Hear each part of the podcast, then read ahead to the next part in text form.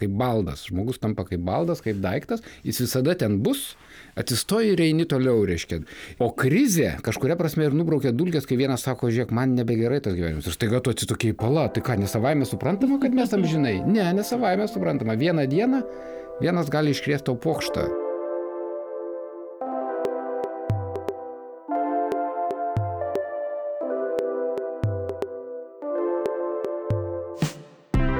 Sveiki, su jumis nebegėda.lt tinklalaidė Sultis. Ir čia esu aš, Beta. Ačiū visiems mūsų remiantiems žmonėms. O jeigu tu dar netapai mūsų patronu ir tau patinka tai, ką mes darome, prisidėk prie mūsų svajonės gauti atlygį už savo darbą. Tai gali padaryti patreon.com pasvirasis brūkšnys nebegėda. Jūsų pinigus skirsime tiems, kurie dirba prie mūsų tinklalaidžių redaguoja ir rašo tekstus, investuosime į techniką, atsilyginsime tiems, kurie prisideda prie mūsų video kūrimo, o vietoj vieno video per mėnesį mes ketiname sukurti tris, o vėliau dar daugiau. Tai labai labai ačiū tiems, kurie mus remia. Pirkdami mūsų parduotuvėje nebegėda.lt prekes, taip pat prisidedate prie mūsų veiklos. Ačiū labai už tai, tai mums yra beprotiškai svarbu ir mes visi esame labai labai dėkingi. Šiandien aš turiu ne vieną pašnekovą kaip įprastai, o du. Ir užduosiu klausimus jiems ne aš viena kaip įprastai, o šiandienos tinklalaidė kartu su manimi ves mano partneris, filmų ir vaizdo klipų režisierius Saulis Baradinskas. Labas, Sauliau. Sveiki visi. Ir šiandien mes kalbinsime poras konsultuojančius santykių klausimais Vilija Girgždė ir Viktorą Keturakį. Labas. Sveiki. Tai aš dėl to ir pakviečiau Saulių prisijungti, nes norisi šią santykių temą atspindėti iš daugiau negu vienos pusės ir ruoždamėsi šiai laidai supratome, kad labai skirtingai viską matom, mums labai skirtingi klausimai kyla, tai man atrodo tai dar labiau paįdomins mūsų epizodą. Tai aš pradedu nuo tokio klausimo. Švis, kas yra meilė? Gal galit man paaiškinti, aš nežinau. Man atrodo, patyrus jau, jau vis tiek ragavai kažką tai. Taip, bet jinai yra toks apskritas dalykas, ar tai yra konkretus, kai mes sakome, aš tave myliu, ką mes turime minti, kas tai yra? Mhm. Kada aš turiu šiltų jausmų, traukos, kad esu nusiteikęs arba nusiteikusi eiti į kažkokį žygį, kur nežinia. Ir norisi būt, būtent eiti su šito žmogum. Kažkas tokio, nežinau. Man tai, kai galva apsisuka. nu, iš tiesų, kai galva apsisuka, kai negali paaiškinti visko, negali visko sukontroliuoti, norisi būti, norisi kažką veikti kartu. Nu, man taip norisi sakyti. Aha. O Sauliu, o tau kaip? Man manau, kad kai jauti vat viduje, protų nepaaiškinsi, o vat širdį yra gera ir tu supranti, kad tai yra tai. Aš taip labai taip intuityviai ir taip jausmais, kinai. Mhm. Jo. O tau? Nežinau, man tai aš kažkaip linkusi esu racionalizuoti dalykus. Man atrodo, kai su to žmogum patogiausia iš visų emociškai. Ir kai jo sėkme ar pasiekimais džiaugiuosi dar labiau negu savo ir labai noriu, kad tas žmogus auktų. Ir gera būt. Gerai, mes taip suskaidėm mūsų epizodą, pakalbėsim apie santykių pradžią, santykius ir santykių pabaigą.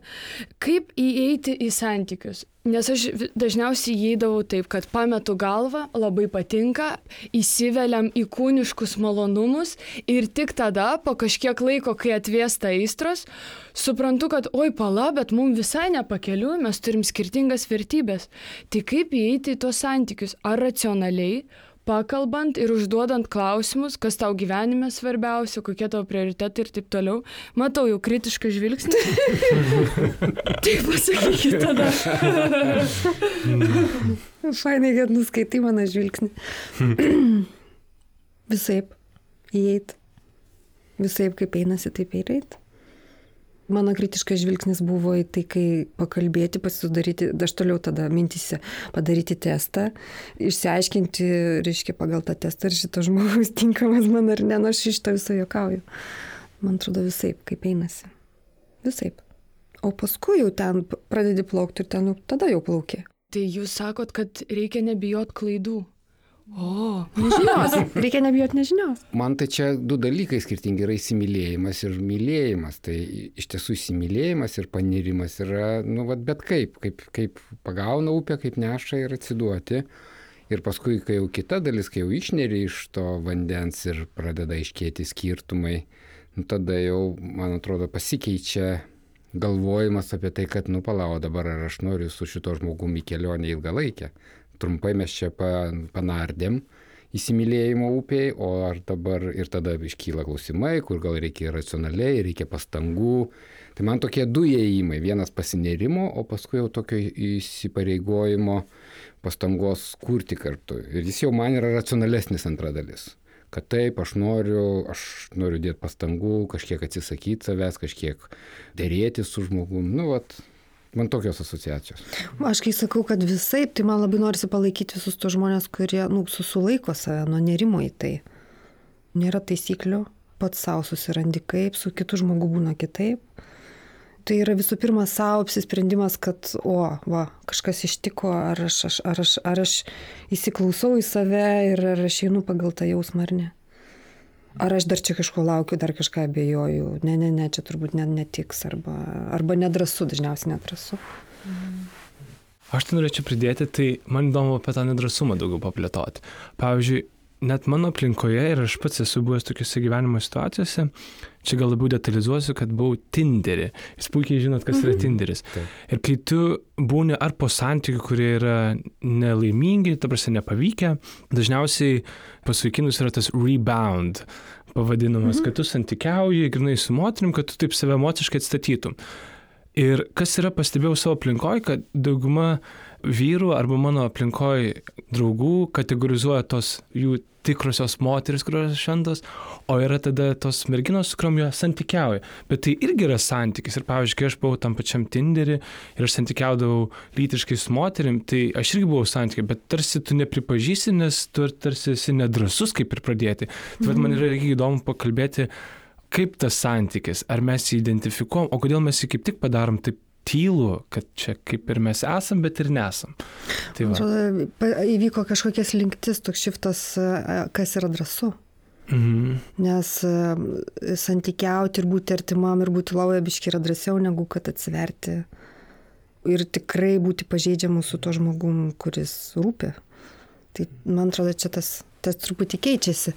Tai bet Aš tiesiog irgi gal bandau suprasti, tai taip išeina, kad jeigu aš e, nekuriu va taip santykių ilgalaikį, tu prasme esu pasiruošęs eiti būtent taip drąsiai į tą nežinomybę, tai reiškia, kad aš bijau. Aš bijau, ta prasme, ir aš bandau tai kompensuoti tokiais trumpalaikiais, turbūt pasiekimais, tai yra tie one night standai ir taip toliau. Nu, nes tiesiog aš sakau, kas yra Realybė, jo. jo realybė, populiaru Jį- kiekvieną savaitgalį. aš manau, kad ten skirtingai. Ar baisu, ar šiuo metu nesinori, ar, Mhm. ar gyvenime yra kažkas tai kitko, kas yra svarbiau. Nes nu, santykis jis reikalauja jėgų, jis reikalauja dėmesio. Negali būti visiškai pasinėręs į kažkokius darbus ir, ir galvoti, kad taip, taip, taip santykis palauks. Nes žmonės čia, čia ir dabar gyvena, jiems, jiems čia dabar reikia. Tai aš nežinau, gali, iš kita vertus gali būti baime. Nu, jeigu tai yra suvokta, kad jo kažkaip nedrasu. Bet kitą kartą yra ir pasirinkimas. Man tame yra ir baimė, ir vengimo dar tema. Nu, tai yra, kad aš iššoku į artimus santykius, bet iš tiesų esu atsiribojęs. Mm. Ir tada, jeigu aš atpažįstu, nu, arba tu va, tai jau kalbė, kad atpažįsti, tai tada ok, tada jau gali kažkokį rinktis, ar aš noriu taip tęsti ar nenoriu. Jeigu tą aš darau, tai yra toks įspūdis, kad geriu vandens, bet iš tiesų aš nieko negeriu, stiklinė tuščia, nu tarsi santykiauju, Bet bet, neatsigeri. bet, bet neatsigeriu, jausmas viduje yra tuštumos. Tai tada yra signalas, pala, aš čia kažką veikiu. Bet tai nepanašu nei į santykius, nei į meilę, nei į įsimylėjimą. Tai yra, tai yra vengimas, tai yra bėgimas nuo kažko, bet kad, nu, aš esu su žmogum, bet iš tiesų tai nesu. Šitas suvengimas galbūt vienam, vienišam. Jo, aš šiaip labai sutinku su Viktoru, nes aš atsimenu, kai aš tiesiog buvau, turėjau tokį juodesnį laikotarpį, mhm. dar prieš sutinkant Betą, tai aš supratau, kad tarsi, nu, viskas yra gerai, bet paskui pasikvieti draugą Ir sakau, aš šitoj sutvarkysiu, nu, man reikia čia šalitus sutvarkyti. Sako, draugas, tau ne, tau ne šalituvą reikia sutvarkyti gyvenimą. ir, ir aš sakau, kaip tu, ne, man viskas gerai. Ir aš atsimenu, kai jo mes pradėjom su, nu, beta sutikinėti, aš net nesupratau, kaip tada tas santykis, tai čia ir kaip ir reikia būti drąsiam. Ir jo, ir iš tikrųjų, kai tik pradėjau tai dominu, pripažinti tau tą savo turminį, tai pradėjau suprasti, kad jo. Ir mes su tavim ruoždamėsi dar labai daug kalbėjom, mes susipykom kokius tris kartus, kai Taip. ruošiam klausimus, nes atrodė, čia nesąmonė, taigi čia savaime suprantama ir tada supratom, kad esam labai skirtingi ir tas yra irgi smagu. Apie tą santykių pradžią. Mano gyvenime ji visą laiką būdavo kažkokia miglota. Neaišku, ar kai permiegat, jūs jau pora, ar kai mėnesį vaikštot į kiną ir jums smagu, bet tada, nu, aš būdavau netikra, galvojau, o gal aš jam tiesiog faina kaip draugė. Kalbėti apie tai, žinoma, gi būtų paprasčiausias dalykas, bet jis neteina kažkaip į galvą, kad o kas mes čia esam. Čiagi baisu, nes tada gali būti atstumtas. Vat buvo vienas irgi iš tavo klausimų, kaip žinot, kada tie santykiai prasideda. Jo, vat kaip žinoti, čia mes turim kaip įvardyti tai ar...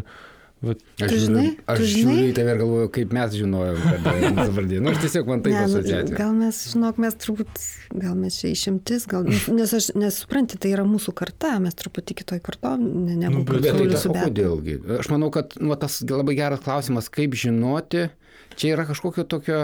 Apie žinomą, tai aš tai labai aišku turiu atsakyti, žinai ir viskas. Nu, bet kaip, o pavyzdžiui, mums, be- Beta man pasakė, Sauliu, man rodos, tu man patinki. Ir aš taip iš viso važiuoju ant mašinai ir sakau, tai pažiūrėkim, kur šitas santykis nuves mus. O aš tuo metu galvoju, nu tai čia jau viskas. Gerai, aš rytoj pradedu naują gyvenimą, aš čia pabandžiau, nieko tokio, labai baisu dabar, aš esu atstumta, bet Jo. aš rytoj pamiršiu. Ir tikrai buvo labai baisu. Ir, kai, ir man, pavyzdžiui, kuo daugiau metų būna, tuo daugiau būna tų nusivylimų santykiais. Ir tada tai baisu save išstatyti kaip durnę prieš kažką su tais jausmais. Čia, čia labai tiesa, iš tiesų, va, tai ką tu sakai, čia yra rizika atsiverti, netgi atidarant santykius, sakyti, va aš einu į santykius, tu man patinkėjau, čia yra didžiulis atsiverimas. Ir tada, jeigu jau anksčiau būdavo nusivylimų, tai bet kokį žodį, bet kokį menkiausią ten virptelėjimą kito raumenyse jau galim nuskaityti, ne, ne, ne, jisai nenori. Mm. Tas tada laukimas yra, na, nu, kaip įsivaizdavimas, kad jau čia mane atstumė arba čia iš tiesų nieko nesigauna, jis labai šalia ir man atrodo tai tiesiog neišvengiama arba neišgydoma. Tai yra, kas padaro mus žmonėm, nu visus mm. atsirizikuoti, nes man atrodo pradžia santykių tai yra, kaip sakyti, riski biznis. Tai daug rizikingiau negu, kaip sakyti, verslas tiesioginė ta žodžio prasme. Nes jame yra atsiverimo, jame gali būti atstumtas, jame gali įskaudinti arba būti įskaudintas ir nuo kažkur pasakyti, kad, nu gerai, jau čia mes nebeapsimetinėjom, kad šiaip e, susitikinėjom, o čia jau yra santykiai. Tai reiškia, mes peržengėm tą raudoną liniją ir sakom, rizikuoju, aš rizikuoju tą pavadindamas ar, ar atsiverdamas ir pasakydamas, kad patinki, aš noriu. Man atrodo, vis tiek tai yra etapai. Pradžia, nu, ta pradžia jinai iš vis tokia kaip žaismė daugiau ir paskui ateina kažkokie, nu, tokie apibendrinti suvokimai ir tada jau tas atvirumas, nu, jis reikalingas tos. Tos toksai atvirumas visų pirma savo ir tada jau kažkaip tai eiti su, su to visų, nu, su tokiu emociniu nuogumu tada. Ir aišku, kad jis sunkus. Bet jisai ir saldus, ir faina ten, nu. Kartais yra. pasiseka. Va, va, va, man pasisekė labai. Pasisekusių klubas. Iškart tada neatsakėjai, bet po trijų dienų atsakė taip, kad aš jau galvojau, gal čia jau man per rimta. Buvo visai fainai. Gerai, tai tada prieikim prie to e, santykių etapo. Sutikit, taip? Taip. Tai aš turiu tokį klausimą. Yra tokia citata, neatsimenu kieno, bet jinai visai graži, kad tu ateini į santyki ne tik su manim, bet su mano draugais, mano šeima, su tuo, kas aš buvau, su, nežinau, mano katėm, knygom ir visa kita. Tai būtent yra partnerio šeima, draugai, visa ten jo aplinka. Ir man visą laiką būdavo viduje tokia nuostata. Jis myli tos žmonės, tai ir aš turiu juos mylėti. Ir su jais kaip ir būt, mano yra pareiga, ten visos kalėdos, Velykos ir taip toliau. Nu ir kas, jeigu, nu vad, nepaeina su ta partnerio aplinka, tu myli tą žmogų, su juo susišneki, su jo aplinka kažkaip atrodo, kad esat iš skirtingų kažkokių grupių. Ar mes turim tą pareigą švest kalėdas su partnerio giminė visa?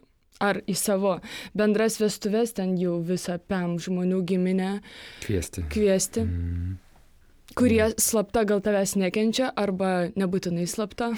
Šiais laikais būna 50 žmonių vestuvės. Žmonės Būna, ima būna. paskolas vestuvėm. Okay. Nu, čia mes rizikuojam būti nepopuliarūs, bet man atrodo, kad... Pa- Parizikuok, parizikuok.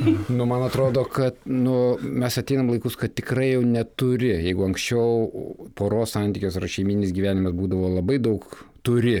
Ir tą turi, ir kitą turi, jeigu jau, jau vedi žmogų, tai ten turi būtinai, reiškia, iš pradžių susituokti, paskui mylėtis, turi visą šeimą imti nu, į svečius ir įeiti į kitą šeimą ir taip toliau, ir taip Turi toliau. pamėgti, ką jis mėgsta valgyti. Pamėgti, ką jis mėgsta, ar jinai mėgsta valgyti. Tai yra, kaip tu teisingai pasakėjai, viską mylėti, ką, ką aš gaunu, sulaukiu kraičio arba su tuo žmogum. Tai man, man atrodo, čia nu, per sunkus uždavinys ir iš tiesų tada gali būti konfliktas. Aš manau, kad neturi. Mm. Tas nereiškia, kad bus lengva. Tai yra, jeigu sakysi, aš tave myliu, o su tavo šeima nenoriu. Tai ten partneriui gali nepatikti tai. Bet tai nereiškia, kad tu turi. Tai reiškia, tada jūs susidursit su skirtumu, įtampa ir kažkokiu būdu ieškoti sprendimo, ar jų, tu gali turėti, išlaikyti santykius su šeima, bet nebūtinai mylėti. O tai jeigu vat, yra vat, tokia problema, tai ar tai yra poros problema, ar tai yra konkrečiai to žmogaus problema? Kad, pavyzdžiui, nes aš ką noriu dabar įvardyti, kad ta pareiga yra irgi nepasakė, nu, pareiga, vat, ką kiti pagalvos ir taip toliau. Ir dauguma, ta prasme, žmonių tikrai pergyvena, kas yra, nu, kaip šeima pagalvos ir taip toliau. Tai čia yra labiau to žmogaus, kuris atsiveda, ar čia yra poros jau? To žmogaus, kurio šeima tai Jo, yra. tai aplinka? būtent. Mm. Tai va. Bet man irgi dar įdomu, va tas. Nu, kai yra santykiai, niekada nėra problem, problemos vienoje pusėje, visą laiką Mhm. yra kažkas sukurta. Lygiai taip pat kaip ir žmogaus, kuris ateina ir, nu, tarkim, vat, kalėdos pas tą šeimą, tai gali būti sukurta ir tos šeimos kažkas, tai ir to Mhm. žmogaus. Tai... Bet aš tai antrinu, nu, ta prasme, mes čia tikrai nepopuliarūs. Mes sakom, kad tau nebūtina visko daryti kartu.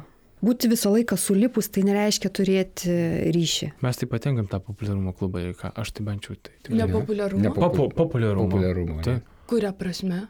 Man patinka, ką jūs sakote. Taip, man irgi labai. A, okay. Mane labai to. tai išlaisvina.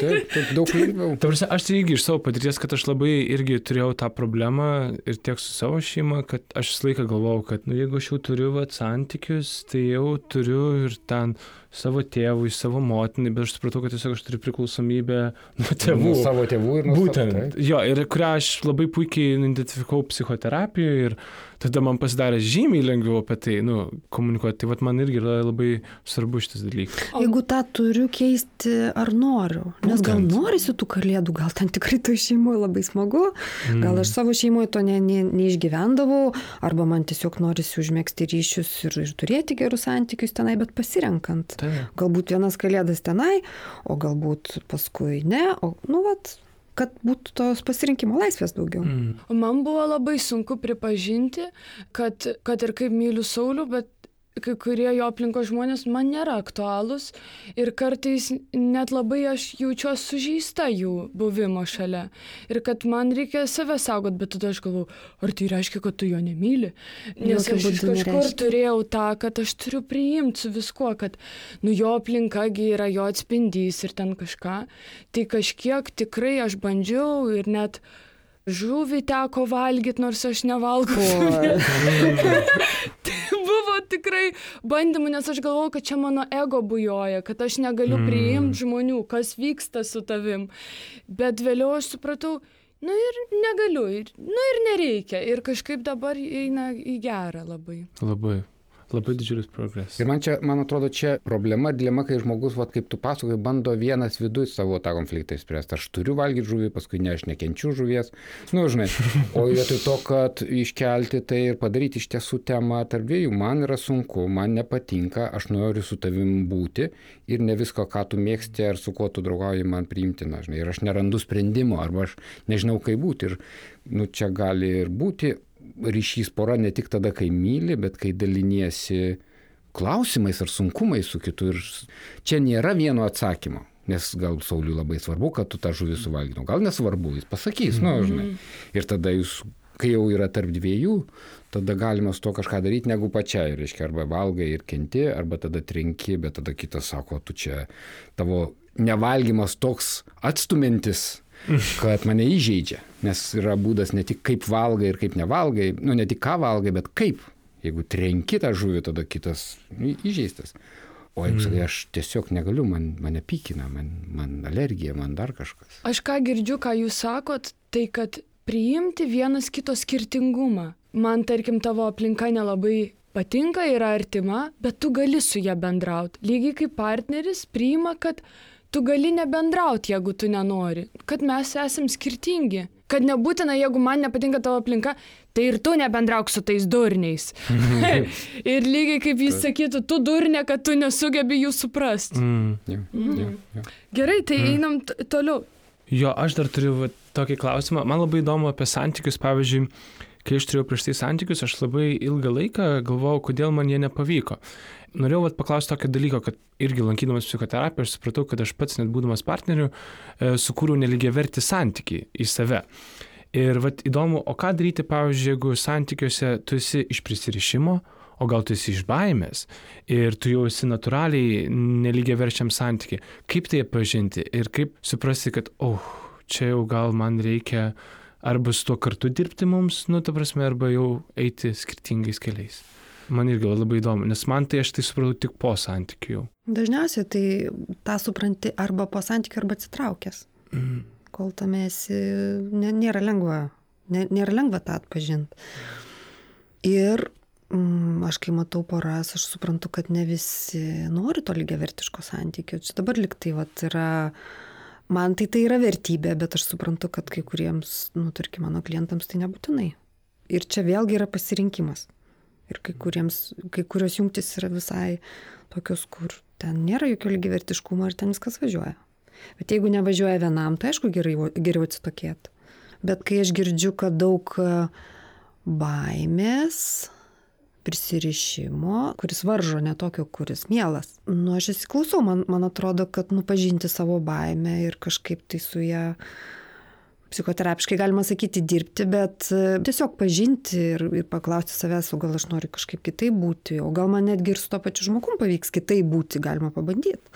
Anksčiau gyvenau kaip iš baimės, o, nu, turėdama daug baimės, o dabar gal aš dar kitaip galiu.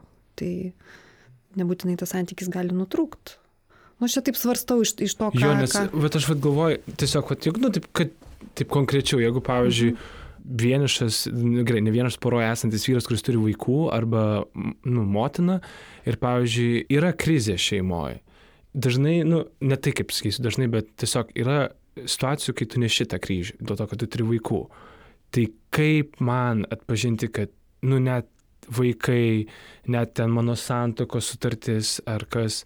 Atrodo, čia Mhm. momentas atpa- atpažinti diskomfortą, tai yra klausyti savęs, nes čia viena dalis yra pareiga ir atsakomybė, aš yra vaikai, yra susitarimas ir čia yra pareigos dalis. Ir yra tvarkoju, kad jin yra.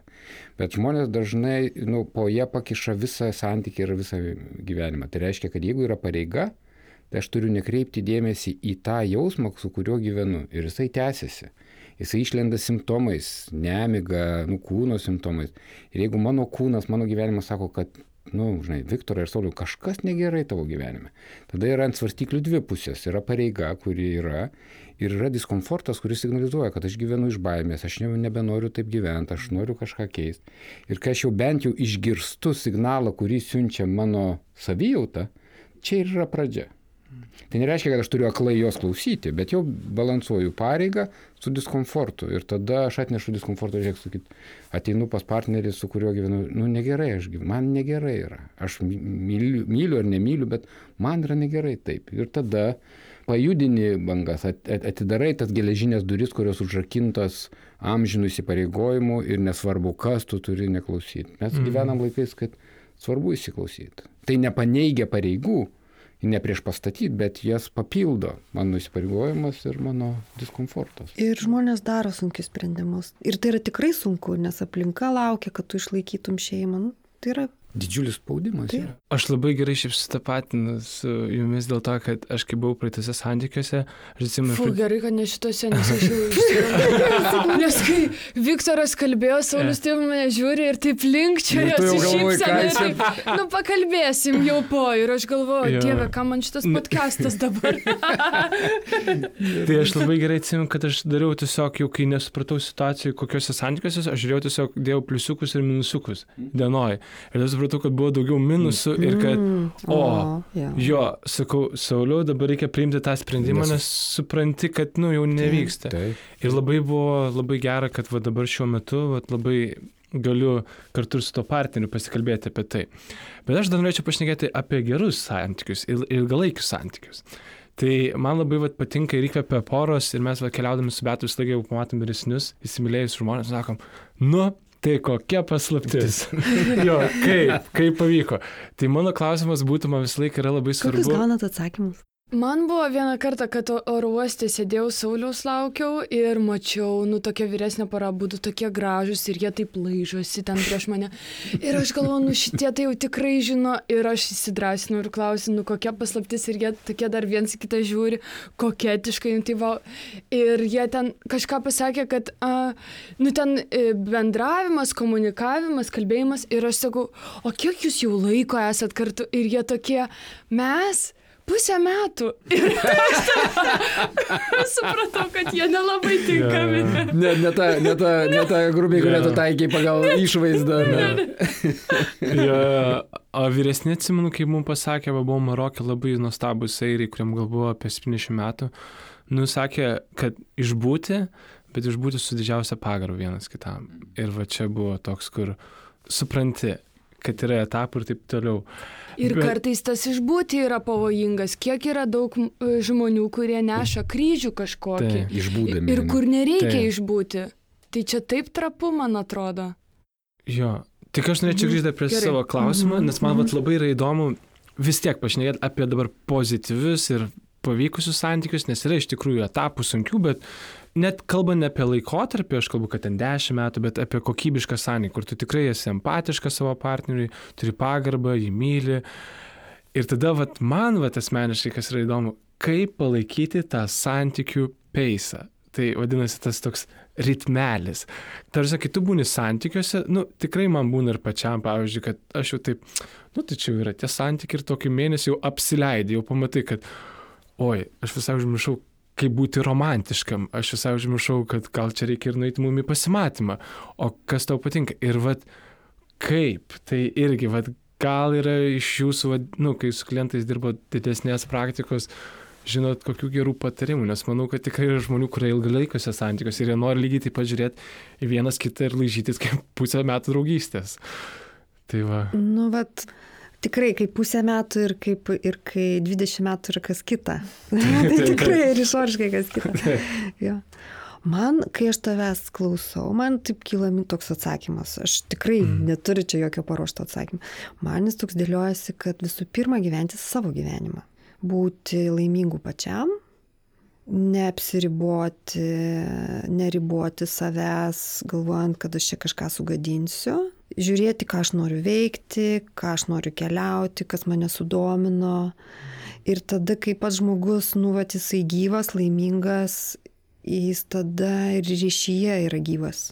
Ir, ir tie dalykai keičiasi. Per ilgą laiką vis tiek ateina krizė, neišvengiamai. Krizė tai, nu šiaip ją galima žiūrėti, nu kaip ir, kaip ir labai normalų dalyką. Eini, eini, tada reikia vėl pers, persigrupuoti, persistruktūruoti, suprasti kažką tai naujo. Ir, ir, ir jeigu gerai išsisprendė, eini toliau. Nu, tai yra, krizė tai nėra kažkas tai kažkokio labai, labai uh, lemiančiai blogo. Joje potencialas gali būti, kur, kur pora atranda, kaip kitaip jie naujai gali būti. Bet man atrodo visų pirma savo gyvybę svarbu rūpintis. Ir tada natūraliai, gal, nes jeigu rūpinsies kažkokiu, bet kai aš girdžiu, girdžiu tą peis, tai, tai man taip ir, taip ir, ir iškyla mintise, nu, tai reiškia tokie dešimt punktų, o kaip čia porai pa- palaikytis, o kaip man, man, man tikrai alergija yra nuo šitų visų mm. punktų, nes aš manau, nu, ten gali kažką žvilgti ar kaip idėja, bet tai nėra, nėra atsakymas, nes kiekvienas atsakymas individualus. Jau čia labai daug šnekėjau, čia linksėjai, dabar jau prašom pasisakyti. Man, man tai galvoju, kas man svarbu, man atrodo, tai yra, kad nėra savaime suprantamo. Nu, vat, iš tiesų, kai esi santykėje, nu, tai pradžioj ten kovoji dėl to, stengiasi, yra aistra, yra azartas, nu, noras užkariauti, ir nerimas, ir baimė, ir, nu, viskas, viskas, viskas. Paskui jau nusistovi, nu, ir tada jau viskas. Jau šitas pieninas arba šitas stalas jau yra namie, aš taip specialiai utriruoju, kaip baldas. Žmogus tampa kaip baldas, kaip daiktas, jis visada ten bus, atsistoji ir eini toliau, reiškia. Ir čia yra šuo pakastas. Atrakinau duris, stovi pieninas. Tai, Viskas gerai. jo, o, vat, kai, nereikia daryti. o krizė kažkuria prasme ir nubraukė dulkės, kai vienas sako, žiūrėk, man nebegerai tas gyvenimas. Ir staiga tu atsitokiai pala, tai ką, nesavaime suprantama, kad mes tam žinai? Ne, nesavaime suprantama. Vieną dieną vienas gali iškrėsti tau pokštą, kitas arba tu pats savo ir, ir nebus savaime suprantama, kad tas santykis yra. Tas yra ir gazdinančio, ir prablaivinančio. Kad kiekvieną kartą tu, nežinai, ir tada gali ir džiaugtis, kai yra, išsigasti, kai sukliba, nu, ta prasme, ir ten, nežinia, dėl kažkokių aplinkybių. Ir tame yra ir, ir baisumo, bet ir jaudinimo. -hmm. tada, tada atsiranda gyvumas, tada supranti, jo, aš kažko gal nepadariau, arba aš iš tiesų man brangus, tas žmogus, aš ne viską pasakiau, nu ir, ir tada jau pradeda lėtis. Bet turėti savo tą, kad tai nėra savaime suprantama, nors mus moko, kad jau santykiai visada. Mm. Tai mūsų mokytojai tai dažnai kaip prisistato kaip vat, pora, tai sako, dažnai laimingai susituokia. Tai reiškia, ne visą gyvenimą laimingai susituokia, bet e, dažnai, Dažnai būnam laimingi Dažnai būnam susituokę. laimingi susituokia. Va taip jie save Toks pristato. apsibrėžimas. Oho. Ja. Tai ką girdžiu iš jūsų, tai kad ta apie laimę, tai kad būdami sveikuose santykiuose, partneris nesako už kito žmogaus laimę, tu turi pats visų pirma būti laimingas. Taip. Mm. Kurti ją. Jo, Ja. savo laimę ir taip, nu jo, čia yra fantastiška šitą išgirsti. Čia Super. labai svarbu. Labai svarbu. Labai. Tai santykių etapui tu dar turėjai gerą klausimą apie autentišką santyki. Aš nuo kai man rodos užmiršau, tai tu gali jo paklausti. Labai geras, tai aš neprisiemu autorystės, čia Saulis sugalvojo, Gerai. kad kaip atrasti tą autentišką, būtent jūsų poros santyki ir atsispirti aplinkos spaudimui, nes aplinka Mm. yra nubrėžusi visą dienotvarkę, visą grafiką. Laimingai padraugaujo du metai, vestuvės, vaikai ir dar ta vyresnė karta Va, spaudžia. dabar galiu ir pridėti. Jo, jo ir labai vat, paprastas dalykas, net nepaprastai, esu tokią mintį nugirdęs, kad tiesiog domėdamas filosofiją ir psichoterapiją, kad dažnai mes įsimylime ne tą žmogų, o atpažįstamą santykį sukurtą mamos arba tėvo. Tai reiškia, kad tas žmogus, kurį tu įsimylė, jis panašiai bendrauja kaip motina arba tėvas. Ir ką aš noriu paklausti va šito klausimu, kad jeigu yra jaunesnis žmogus, jisai, kuris dar nežino savo poreikių, savo, ka, kaip jis yra laimingas, jisai tarsi yra ir mano aplinkoje, kur sako, nu, mano tėvas atvedė 27, tai va aš jį noriu aplenkti. tai va, bet čia, nu, iš tikrųjų tokie yra Čia dalykai. tikrai žmogus pasakė taip, ar ne? Taip, taip. Ir, prasme, nu, ir čia yra labai rimta, nes aš galiu pasakyti, kad lygiai taip pat aš irgi buvau tokiam mąstymė, kai man gal buvo 20 metų, nes mano tėvas laiką pasakė, nu, va, tau 20, tai va 20 aš jau jau į armiją. Ir jis taip pat vis sakydavo, sakydavo ir aš taip jaučiu, kad čia kažkaip viskas krūta. Tai va tas autentiškas santykis, kaip va ne... Kaip čia, vat, kai mes šnekėjom pradžioje, kad pradėti santykius ir pulti juos, kad tiesiog turėti santykius, o vat, kaip rasti tą autentišką santykį. Ir veikia mūsų. Instagramas, labai Taip. matom ten didelę plokštę padovanojo merginai, jau ir man atrodo reikia, arba va, jie jau balyje trečią kartą, mes dar ne karto nebuvom balyje, šiaip tarp kitko. ir, ir tada ir prasideda toksai. Ir tada žiūri tą savo partnerį, į save, į tą apkuistą būtą ir galvoja, Jo. šis šudinis santykiai. Visiems gerai Aš, sekasi. aš kai girdžiu, tai jūs turbūt turite omeny unikalus. Kad Jo, unikalus mano, unikalus. Galim jo. unikalus mūsų.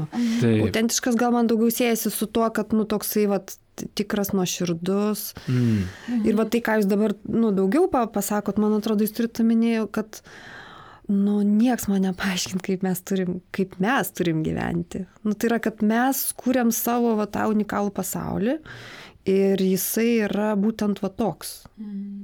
Kad gal, gal, aišku, veikia kažkokie lūkesčiai iš aplinkos, bet mes juos galim arba paimti kaip, kad jie man tinka, arba kad man jie netinka. Turbūt čia yra apie tai, ar ne? Taip. Mhm. Jo. Kaip išsigryninti tuos vidinius poreikius? Kartais labai sunku girdėti, ką vidus sako. Mhm. Tai grininimasis jisai padeda, nu, tai yra kalbėjimasis visų pirma. Nu, tai yra, kad kalbuosi su tavim, tada suprantu, ko aš ir pati noriu. Ir galbūt net ir tie aptarimai ten tų lyginimuose, nu, kad kaip jie ten jau tris kartus balyje buvo, o, o ką, ką reiškia mums balis, gal mūsų balis yra... Ne, mums užteko Kenijos, Maroko ir Jordanijos. Va, va, va. Tai, gal, nu, tai, yra, tai yra, kad... Man atrodo, kad čia tas toksai tame kalbėjimėsi ir tokiam svarstymė, nepaimti, nepaimti visko kaip, kaip kad čia jau vat, tai reiškia tai, tai jau reiškia, kad jie žengia į kažkokį rimtesnį etapą arba kad tai reiškia jau sekantį etapą, į kurį nuliktai turėtume mes irgi nueiti. Tai čia kaip jaunesniam žmogui, pavyzdžiui, klausančiam šitos laidos, tai tiesiog atsipalaiduok, viskas yra gerai, negalvok, kad dabar turi, jeigu vaikiną, jau, ar ten merginą, jau iš karto ten po dviejų metų turi jau tuoktis ir čia jau taip. O ne, Taip. ne. Bet to, man atrodo, yra kartų skirtumai. Jo. Ir vien, kiekvienoj kartoj būna, čia vien žodžiu yra ir Jo. kartų skirtumai, kas Mhm. kaž, kaž, kažkurioje kar, kartoje yra svarbiausia. Ir Mhm. tai veikia, tai yra, nu, vat, aplinkoje. Mm. Aš tame klausime pavojų matau. Nu, tai yra iš tiesų, jeigu jaunas žmogus klauso laidos ir galvoja, gerai, aš gyvenau pagal Instagramas ir pavyzdžius kitų, ką, ką aš turiu, ką kiti turi. Mm. Tai jeigu aš išgirstu žodį, kad aš dabar turiu būti autentiškas arba, nu, vat, unikalus, tada aš pradedu ieškoti. Iš tiesų aš tai palikčiau iš tiesų savygai. Ir gali būti, kad jauni žmonės pradžioj mėgdžioja ir kopijuoja kitus. Ir čia yra normalus mokymosi etapas. Kaip ir maži vaikai, jie žiūri į savo tėvus ir kopijuoja, ką jie daro. O nuo kažkokio momento jie tampa paaugliai ir sako, atmeta visą tai, aš to nedarysiu. Taip ir tie žmonės, kurie seka Instagramas, kažkuriu momentu turėtų pasisotinti ir supras, palauk, kur mano gyvenimas. Aš čia kopijuoju kitus, bet jau mane užkniso, aš jau pavargau. Ir va tas momentas, kai užkniso, ir yra ženklas, kad gerai, kad užkniso. Tai dabar jau nustok kopijuoti, bet tai, kad jis iki šiol kopijavo, tai reiškia, kad žmogus mokosi. Jis nežino, kas yra ta meilė, o kaip ją reikia rodyti, žiūri, kaip daro kiti ir bando. Mm. Ir sakyčiau, gerai, bandyk. Ir matuokis savo, ar, ar dar nori taip pat, ar nori, ar nori kaip visi važiuoti į balį, ar nori, nu, ten taip, ar nori kažkaip savo sugalvoti kelionę. Kur irgi dar kažkiek žmonių galvoja, bet ir kažkokiu momentu aš įsitikinęs, kad žmonės atsitokėja, Mm. bando ant savo kojų atsistoti. Tai aš vat taip matau tą mokymasi būti unikaliu, kaip tokį mokymosi etapą, iš pradžių kopijuojant, o paskui atsisakant kopijuoti ir galvojant, kaip aš noriu. Ta mokymėse būti unikaliu, man atrodo, pažinimas čia raktinis žodis, pažinti.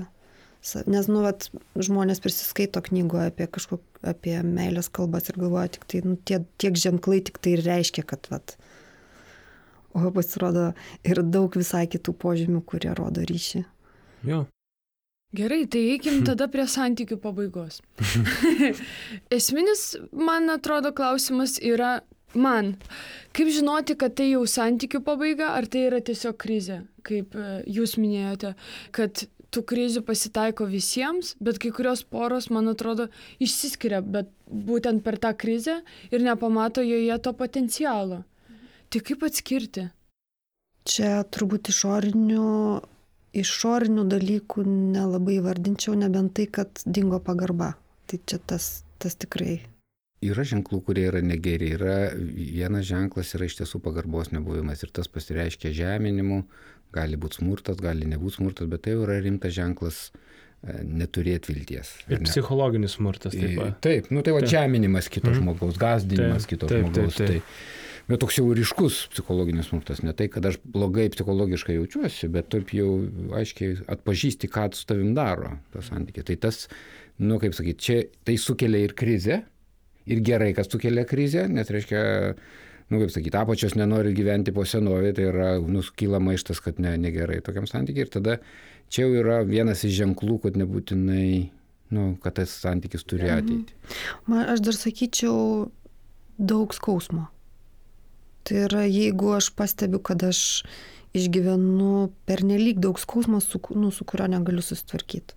Šitam, nu, kur, kur net ir kažkaip tai bandydama spręsti, bandydama kelti klausimus, ne, nepavyksta ir matau, kad vertybiškai kažkas tai kertasi, tai man atrodo, čia yra ženklas, kad jau kaip ir... O kaip Kaip suprasti skausmą? Aš turiu savo aplinkoje irgi Išduok jų vardus. Jokauju. Ne, turiu draugą, kuris tikrai patiria daug skausmo ir jam labai yra sunku. aš kai dar su juo kalbuosi, kas man būna labai irgi vat, svarbu, aš sakau, kai tu vat, nusapnuoji košmarą, sakau, tu kai atsikeli, tai tu jau pris, nu, supranti, kad jau yra vat, naujas gyvenimas ir tu gali gyventi. Ir dabar, kai jis išgyvena tą didelį skausmą, jisai vis dar tam košmare yra ir jis nenori pabusti. Ir aš, nu, kalbuosiu, nes jis dar vis yra tam, nu, idealizavime. Kaip tas skausmas, va, kaip tas ribas žinoti, nes labai labai, nu, man pačiam kaip draugui yra labai sunku irgi, nes aš visą laiką jaučiu, kiek daug energijos, kurios jis skiria santykiams, jinai ateina į, į mūsų bendravimą ir aš jau suprantu, kad aš jau jo tapau psichoterapeutu. Mhm. Tu Tai nori padėti jam, o jis... Jo, ir net ne, nepatariant tiesiog Taip. padėti, bet tiesiog, nu, tu išbūni su Taip. žmogum, bet vat, kaip tą skausmą pačiam identifikuoti, jeigu tu pats net nesupranti, kad skausmėsi. Ir Ar yra kad metodai? Tie toksiški santykiai Jo. dažnai e, sukelia priklausomybę Mhm. didelę. Tai. Aš esu buvus toksiškose santykiuose ir man buvo labai sunku juose, bet a- labai sunku iš jų išeiti, nes kaip nuo cigarečių kažkoks vat yra tas, kad Jo. norisi save dar pjaut, kankint. Aš, pavyzdžiui, sakau, tą metodą minusukų pliusukų pasidariau savo. Nu, tas padėjo, bet kaip vat, žmogui, gal jūs žinot, kokiu metodu, kaip žmogui, vat, kuris patiria skausmą, suprasti, kad, wow, čia jau... Tam žmogui gerai, kad jis turi draugą tokį kaip tu, kuris gali padėti Mhm. parodyti. Vienas iš metodų, kurį nu, ir mes ir taikom, tai yra laikino atitraukimo. Tai nereiškia, kad tu turi išsiskirti iškart visam, nes čia tada yra arba viskas, arba nieko. Ir tas išsiskyrimas visam ir baimė padaryti klaidą lemtingą arba, nu, žinai, patirti tą skausmą jau išsiskyrimo, kuris gali būti dar blogesnis negu ta, tos kančios, kurias susiduri nu, tam santykiai. Tai aš sakyčiau, atsiskyrimas, bet dar neišsiskyrimas ir pamatymas, kad tiesiog iš šono galėtų pažiūrėti, nes yra sunku, būnant priklausomam santykėje, priimti bet kokį sprendimą, ypač tokį svarbų, ar aš noriu tęsti ar ne. Tai tam, kad priimti sprendimą, reikia atsiskirti ir atgauti savo autonomijos jausmą, kad aš esu dar santykėje, bet dabar laikinai atsiskyriau tam, kad susigražinčiau savo savo valią, savo matymą jau, nu, kaip, kaip galėčiau pamatyti iš šono. Ir čia, čia yra raktas, nu, kažkuria prasme atgauti, atgauti save. Ir paskui jau nuspręsti, ar aš grįžtu ir bandau statyti, arba ne, nebegrįžtu. Nu, taip vienas iš, iš kelių yra toks, man atrodo, toks būdas.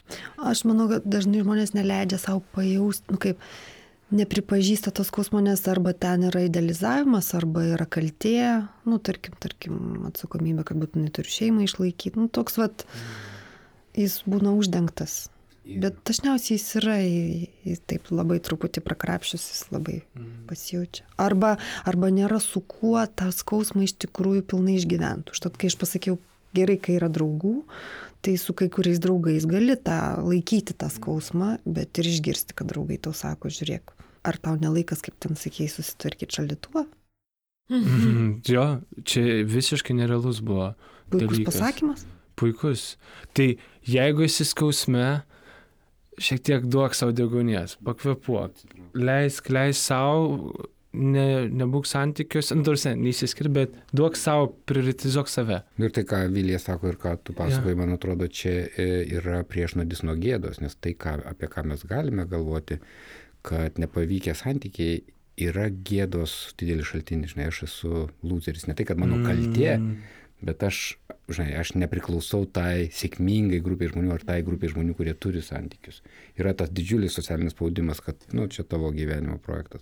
Ir tada, kai yra ryšys su žmogum, tai geriausias vaistas nuo gėdos. Nu, tai yra, aš atsitraukiu nuo toksiško santykio, bet turi ryšį su žmogum, kuris, kad galima pasakyti, viskas yra tvarko, viskas tvarkoja, ką tu, žinai, svarstai, ieškai, žinai, nu, žinai. Ryšys yra bent jau tavo ir mano. Bent viena gyja su žmogum, kuris, žinai, gali mane laikyti šiame pasaulyje. Nu, tokiam Taip. psichologinė, socialinė prasme. Labai svarbus tas momentas Taip. e, gėdos, kurį paminėjot. Ir Nes iš tikrųjų mane, kai sugriuvo mano santoka, mane labiausiai kamavo tas jausmas. Ir buvo taip gėda ir aš tada dar dalyvavau vestuvėse, ten nepažįstamų žmonių ir jaučiau, tai aš esu blogas ženklas tose vestuvėse, nes man nepavyko, atrodė, kad visi tai mato. Ir labai sunku iš, su tuo išbūti, o dar kai yra draugai, kurie kuria santykius Mhm. aplinkui laimingus. Ir man atrodo, kuo vyresnis esi ir tie santykiai nutrūksta, ir ypač jeigu dar ilgesni santykiai nutrūksta, tai vis sunkiau Jo, yra. Jo, jo, jo. Jo, Čia, čia gali kovoti prieš tą gėdą, bet jin tiesiog nori, nenori, neiškyla. Ir tada, va, nu, gėda tai reiškia, kad tu nevertas būti tarp žmonių, toks koks esi, va, su savo, nus, tokiu gyvenimu, kuris susiklosti. Ir tada ryšys su kažkokiu žmogum, nu, gali, nu, kaip amortizuoti ir tą, kad tu gal ir nevertas, bet šitas žmogui vertas. Bent, yra bent vienas žmogus, kuriam tu vertas. Ir tu gauni tikrą patvirtinimą, kad man svarbu, kaip tu esi. Ir jau bent vienas yra, nu kaip sakyti, geriau daugiau, bet yra jau tinklas, kuris kažkaip gydo tada. Mhm. Aš tai dar vat, irgi noriu prie tos gėdos prisidėti vat, apie santykių nutraukimą, o kai jie nutrūksta santykiai. Ir vėl kalbėsiu savo patirties, pavyzdžiui, ir dažniausiai, kai santykiai jie nutrūksta, įvyksta konfliktas, jis tiek įvyksta. Ir tą konfliktą reikia įspręsti arba pačiam, arba su to partneriu. Ir kalbant apie save, tai ir apie savo aplinkos draugus, tai dažnai va ta gėda, kurią tu patiri, paskui perina į pyktį ir pyktis yra tiesiog pateisinimas, kad blemba, bet aš toks buvau, o jinai jau ten tokia. Bet iš tikrųjų tai, bet ašgi buvau su to žmogum, aš jį mylėjau ir taip toliau. Ir va tas empatijos nebuvimas, jis tik, tiksliau, ta empatija ateina tik po laiko.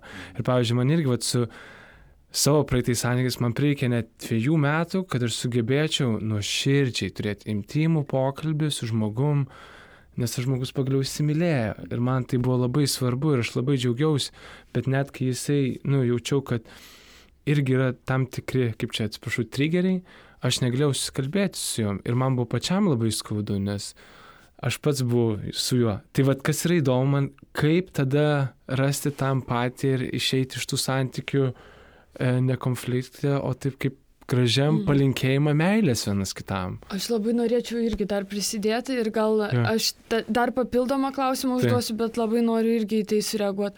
Man visą laiką labai norisi, kai santykiai nutrūksta, likti gražiam ryšį, pagarboj. Aišku, ne iš karto būti ten draugais ir eiti pizzos valgyti, gal reikia kažkokio laiko, bet tas žmogus vis tiek buvo šalia, stebėjo, vienas kito kelią stebėjot, labai pažįstat vienas kitą. Gi galima kalbėtis, bet su kuo aš susidurdavau, kad žmogus gal ne iš karto, bet paskui prabyla dideliu pykčiu, arba tai yra didelis ignoravimas, arba nesisveikina, nekalba. Nu, ir aš galvodavau, iš kur tai ateina, kodėl dabar reikia po kelių metų staiga ant manęs pykt, kai žmogus jau kūrė santykius ir taip toliau. Tai iš kur būna mūsų tos emocijos ir kodėl mes negalim susikalbėti ir mm. kaip susikalbėti. Jo, kaip susikalbėti, kaip būti tiesiog grįžti tą normalų, nes vis tiek tu sutiksi tą žmogų. Ir juk mylėjai, ta meilė gi Taip. keičia formą, bet vis tiek myli, Taip. ar ne? Mhm. Na, išsiskirti yra sunku. Skaudu. ne? Tiesiog sunku. Net, net, su, net kaip minėjot, iš toksiško santykio Mhm. išeiti yra sunku. Ir tas, ir tas sunkumas susijęs su kažkokiais neišspręstais dalykais, su skausmu, su nuoskaudom, su, nu, vat, su, su tuo, su netekimu. Ir jeigu, jeigu žmonės išsiskirdami, jie kažkaip palydį tą išsiskyrimą, jie, nu, vat, vis dar susitinka kažkaip po pertraukų, jie kažkaip turi tą palydėjimą, tai tada yra šansas, kad jie tą iškalbą pasidalina ir, nu, tas nurimsta ir paskui galima susitikti jau naujai.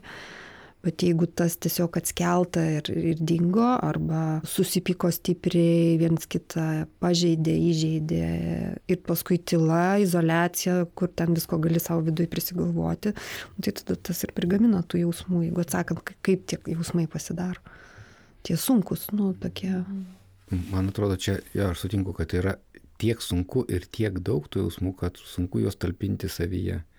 Ir tada nu, lengvesnis būdas ir įprastas žmonėms būdas, nu, tai yra išpilt ant kito. Arba, nu ką aš turiu minį išpilt, tai yra toks terminas projektuoti. Tai yra, kad ne, ne tik, kad man nepasisekė, bet ir tu esi blogas. Tai šiek tiek paima dalį mano kalties ar mano gėdos.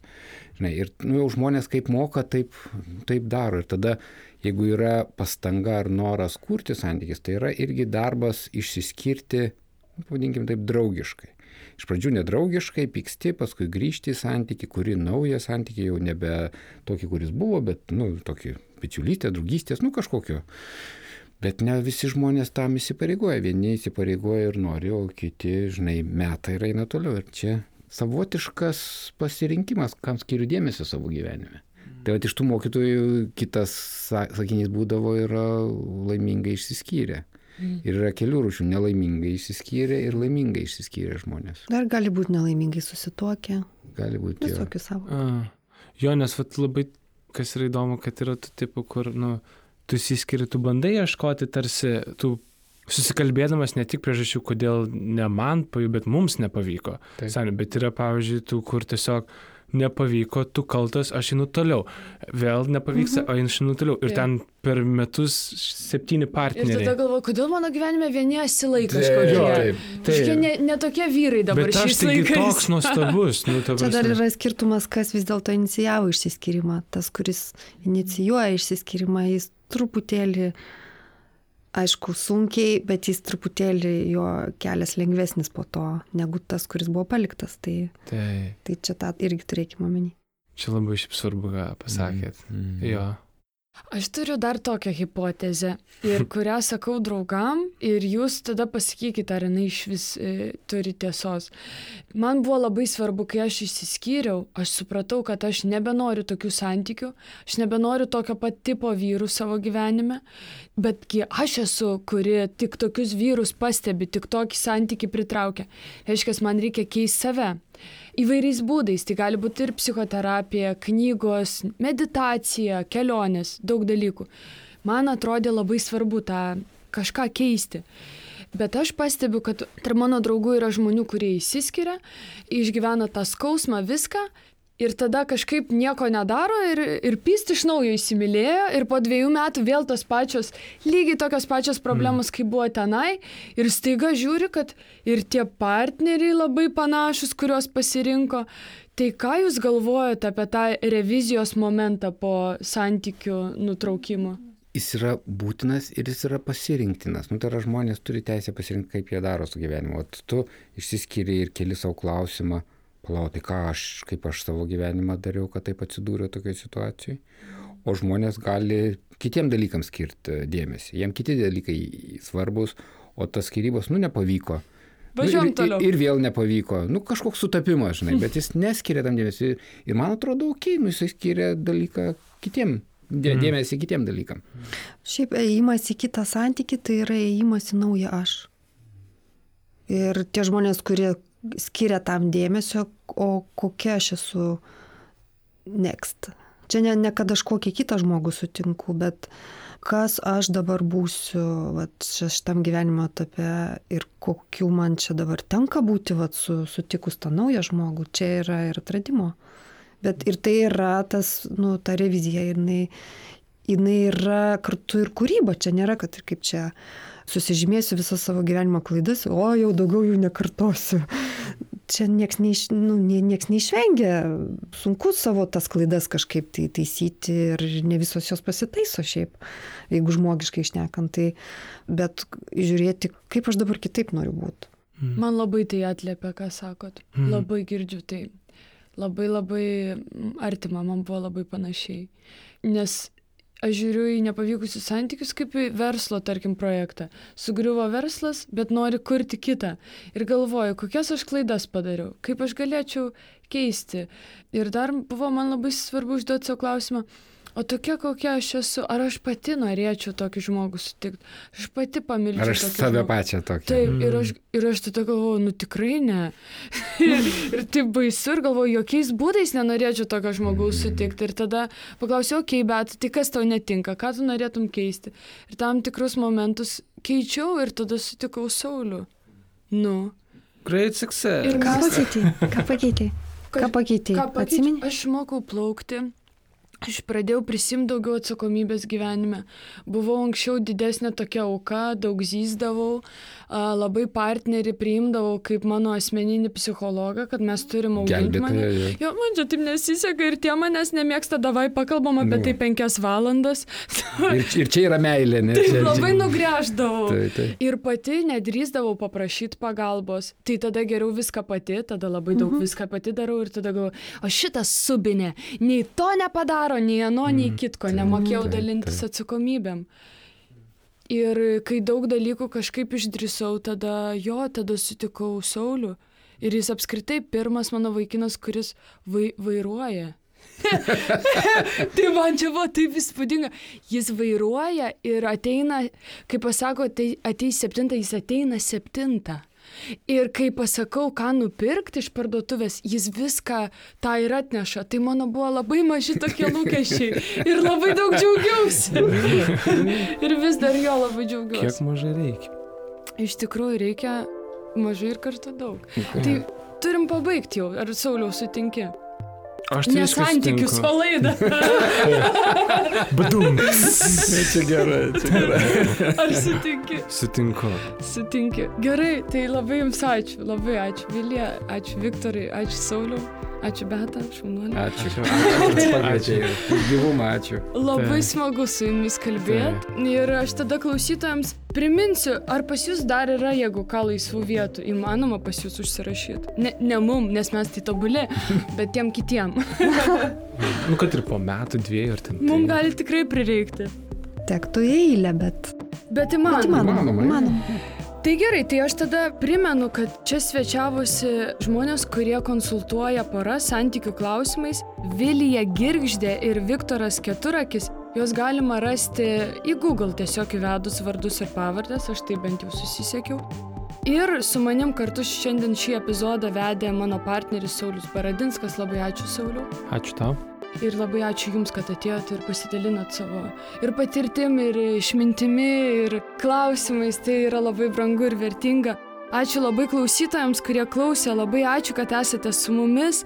Ačiū tiems, kurie mus remia, tai yra mums beprotiškai svarbu. Ir jeigu dar nesi mūsų patronas ir tau labai patinka tai, ką mes darome, aš labai tave kviečiu tapti mūsų patronu, nes tai gali būti mums tiesiog esminis skirtumas. Tai patreon.com pasvirasis brūkšnys nebegėda. Ten gali skirti mums tam tikrą finansinę sumą, kuri tau yra tinkama. Ir kviečiu apsilankyti mūsų parduotuvėje nebegėda.lt. Tai irgi labai prisideda prie mūsų finansinio stabilumo ir augimo. Gerų jums santykių su savim ir su kitais ir iki kitų kartų iki.